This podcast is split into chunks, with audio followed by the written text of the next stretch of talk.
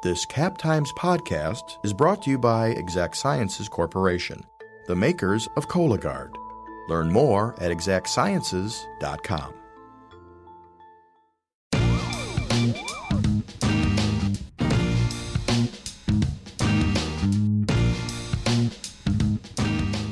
Welcome to On the Cover, a weekly Madsplainers feature.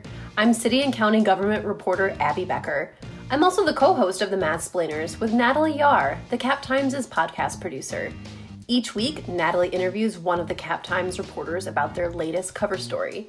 But this week, I'm asking Natalie the questions. Welcome, Natalie. Hi, Abby. Nice to see you. So, the Cap Times staff has been covering the spread and the effects of the coronavirus pandemic here locally. You wrote about how local makers and designers are actually filling a gap in personal protective equipment for those on the front lines of dealing with COVID 19, which is the disease caused by the virus. So Natalie, what inspired this story? How did you, you know, first hear about these efforts of local makers? Yeah, so it started several weeks back. I uh, started hearing from my editors about some things they were seeing on social media about a few specific local efforts. So, for example, uh, seeing members of the sewing community talking about sewing cloth masks in response to some requests from hospitals. So I wrote about uh, that and about questions over whether this was a good idea or a bad idea. Uh, and then uh, we also saw a video uh, posted on Twitter by a Madison pediatrician named Allison Craig, who had worked with her team to use essentially plexiglass and a rolling cart to kind of rig up a set up for doing COVID 19 testing where the providers would not be at risk of being coughed or sneezed on while they're doing their tests. And so I wrote about that also, learned that she'd collaborated with a local makerspace to create a new iteration of that. But at that point, I, I guess I kind of thought that these were individual, isolated efforts. And it wasn't until I saw a video produced by the New York Times that looked at how makers across the globe were teaming up to look at solutions to both some of the simpler problems, like how to make more face masks, to more complex problems, like whether they could 3D print components for ventilators, for example. And seeing that, I realized that this was really a global movement, and I wanted to find out. Uh, the full extent to which the local maker community, which I knew a little bit about, uh, for their enthusiasm and creativity, how they were getting involved in this. And the answer I found out was they are deep inside of this and working on it in all sorts of different ways. Why are local engineers, designers, and craftsmen answering a call to action to make PPE or personal protective equipment? So, in some cases, they're being approached directly by hospitals or healthcare workers who are asking them to make specific things or help them solve specific problems. For example, Lennon Rodgers at the University of Wisconsin Madison's engineering department was approached by UW Health to see if he could help create a thousand face shields for them. But in other cases, it's the makers themselves seeing these shortages, hearing about them in the headlines, and believing they can do something to help, and starting to work on their own designs or contacting hospitals or healthcare providers to uh, kind of ask for more information about what they might be able to provide for them as far as why they're doing this, uh, you know, many of these people are working for free. Not all of them, but some of them are doing this on their own time, sometimes in addition to other jobs that they have. And the reason for that, I think, is just that's kind of what this community does. These people are passionate about as one of my sources put it, like solving other people's problems. I think, especially when it's a practical problem with a possible physical solution, this is what they do. And so when they're hearing about these shortages, they are seeing opportunities for them to possibly be able to help. And they have specialized skills and sometimes specialized equipment. So whether that's sewing machines and knowledge of how to sew to 3D printers or knowledge about how to do mechanical design. They are just eager to get in there and, and help, I think. What does the shortage of personal protective equipment look like in Wisconsin? And, and did your reporting sort of give you an insight into this? Yes. So as of this past week, we actually have more information about this. The Wisconsin Hospital Association released a data kind of dashboard that anyone can look at online uh, that shows the status of personal protective equipment, also things like uh, the ventilator supply. uh, for hospitals across the state. And as of today, according to that data, more than half of the hospitals in the state of Wisconsin would run out of goggles within the week if they did not receive new supplies. And more than a third of the hospitals would run out of N95 masks if they did not receive more supplies within the week. The same is true for face shields.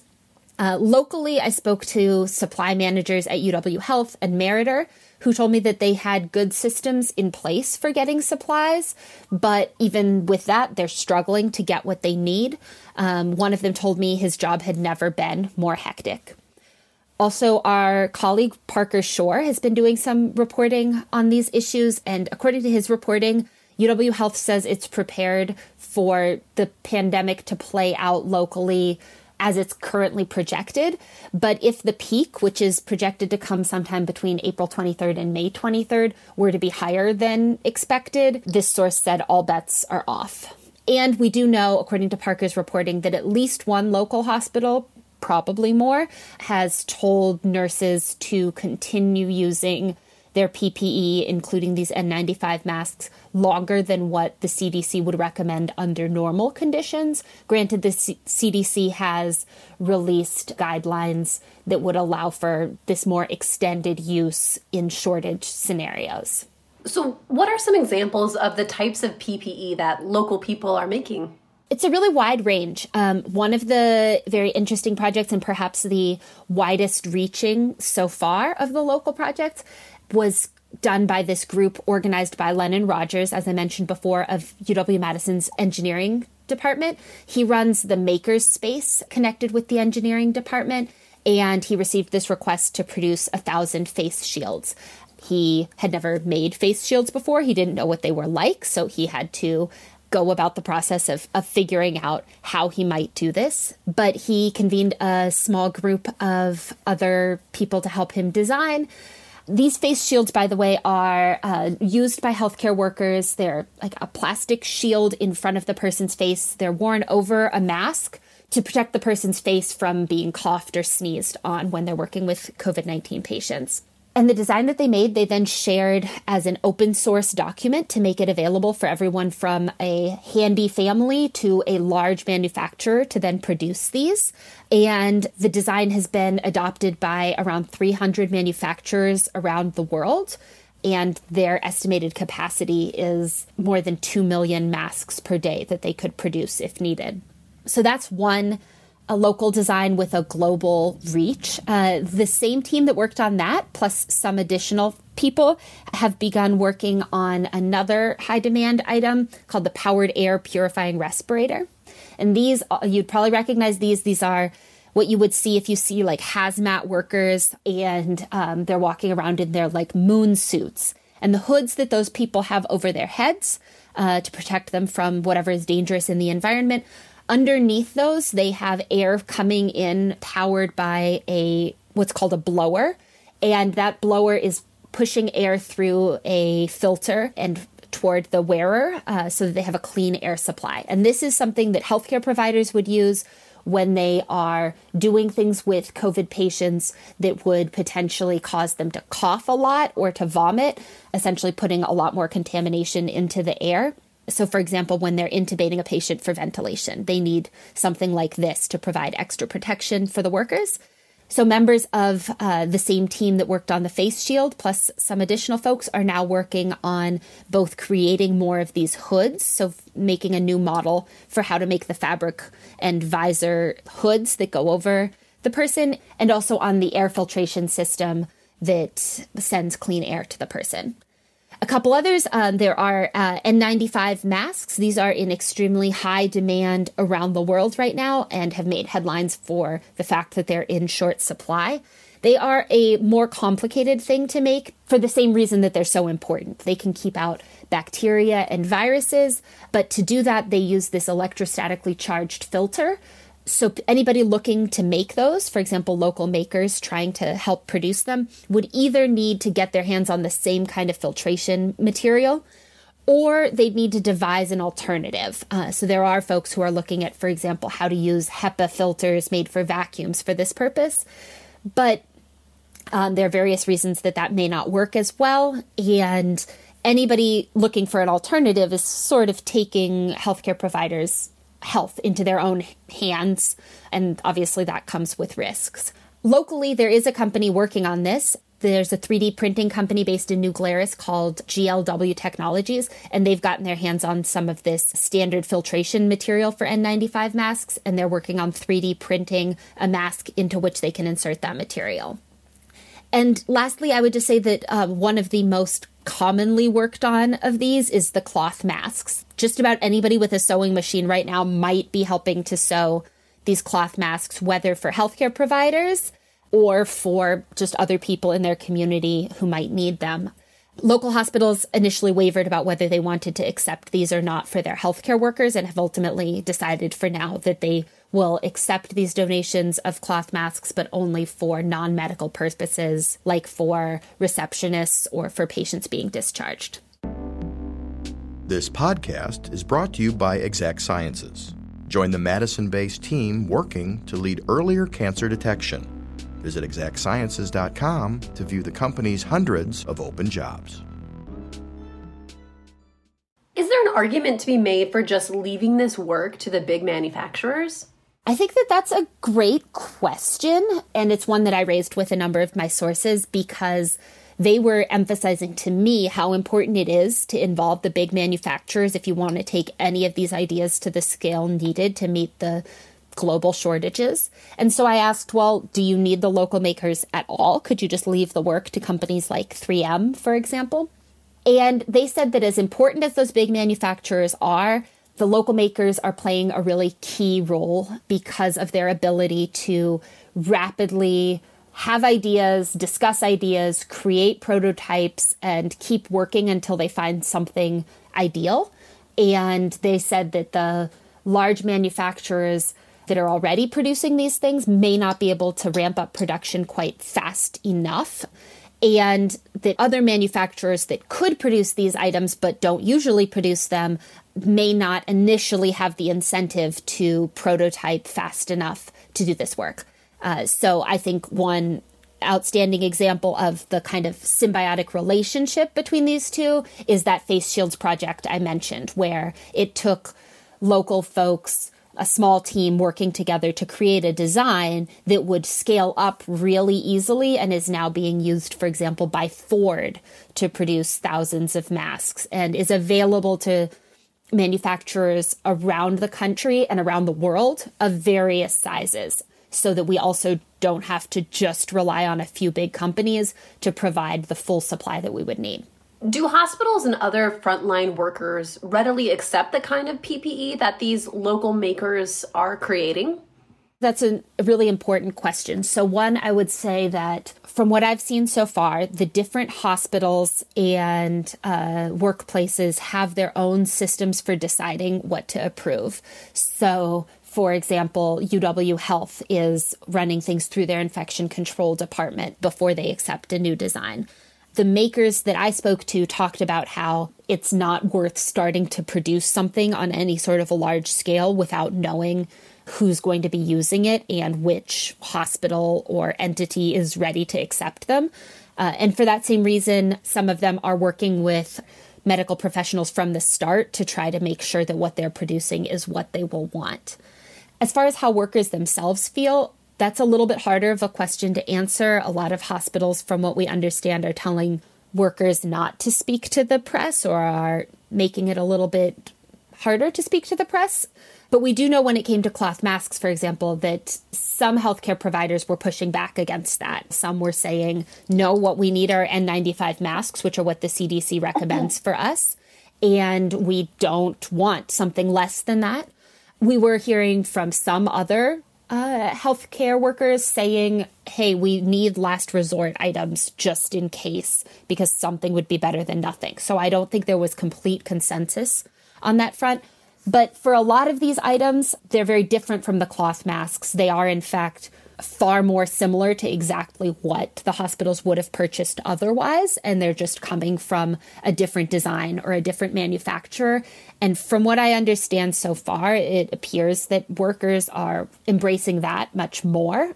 Some of those nurses and doctors, for example, were even involved in the process of prototyping the face shields, trying them on, saying what they thought of them, and the same for the blower hoods that I was talking about before. And then, of course, there are some workers who would kind of be at the end of the line when it comes to receiving PPE at all. So, for example, workers who are not in hospitals, but instead in nursing homes or garbage collectors or people like that who are not prioritized in the supply chain for getting standard PPE.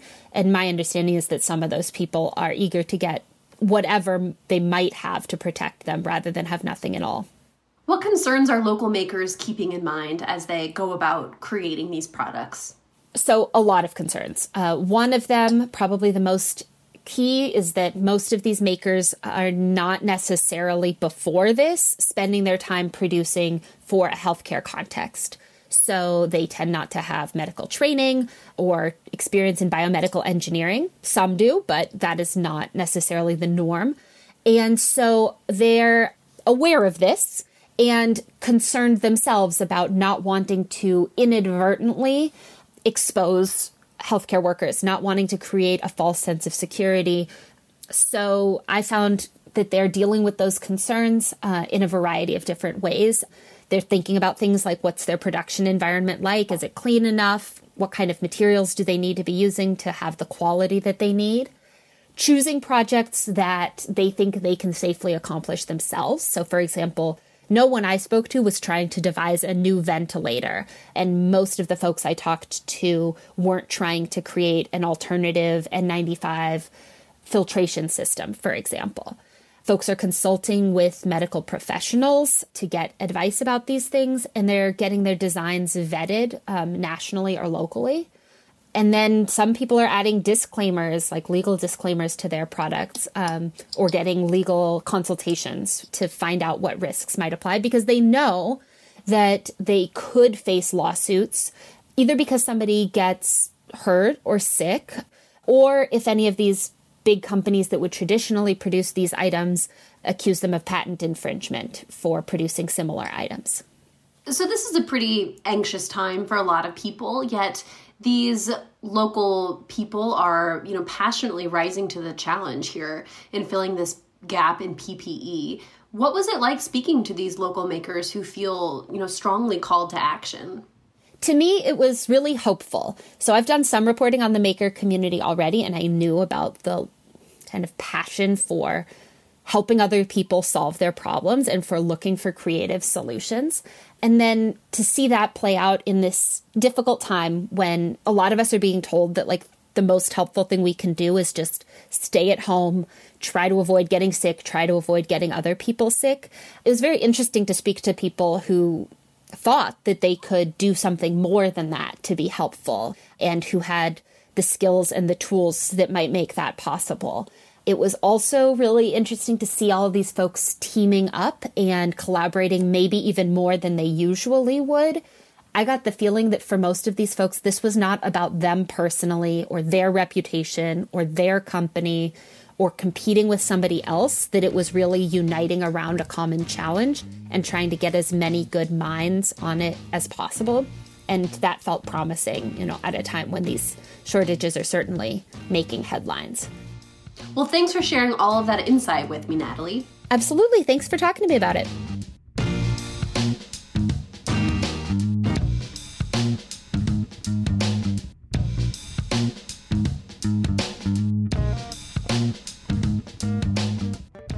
Thanks for listening to my conversation with Natalie Yahr, Cap Times reporter and podcast producer. Tune in next week for a conversation between Natalie and public affairs reporting fellow Parker Schorr. If you enjoyed this podcast, please subscribe to the Madsplainers on Apple Podcasts, Stitcher, or wherever else you do your listening, and leave us a review while you're there. Also, be sure to check out our other podcasts, including The Corner Table, which is all about food and drink in Madison, in addition to Wedge Issues, which is all about state politics. Until next time, thanks for listening.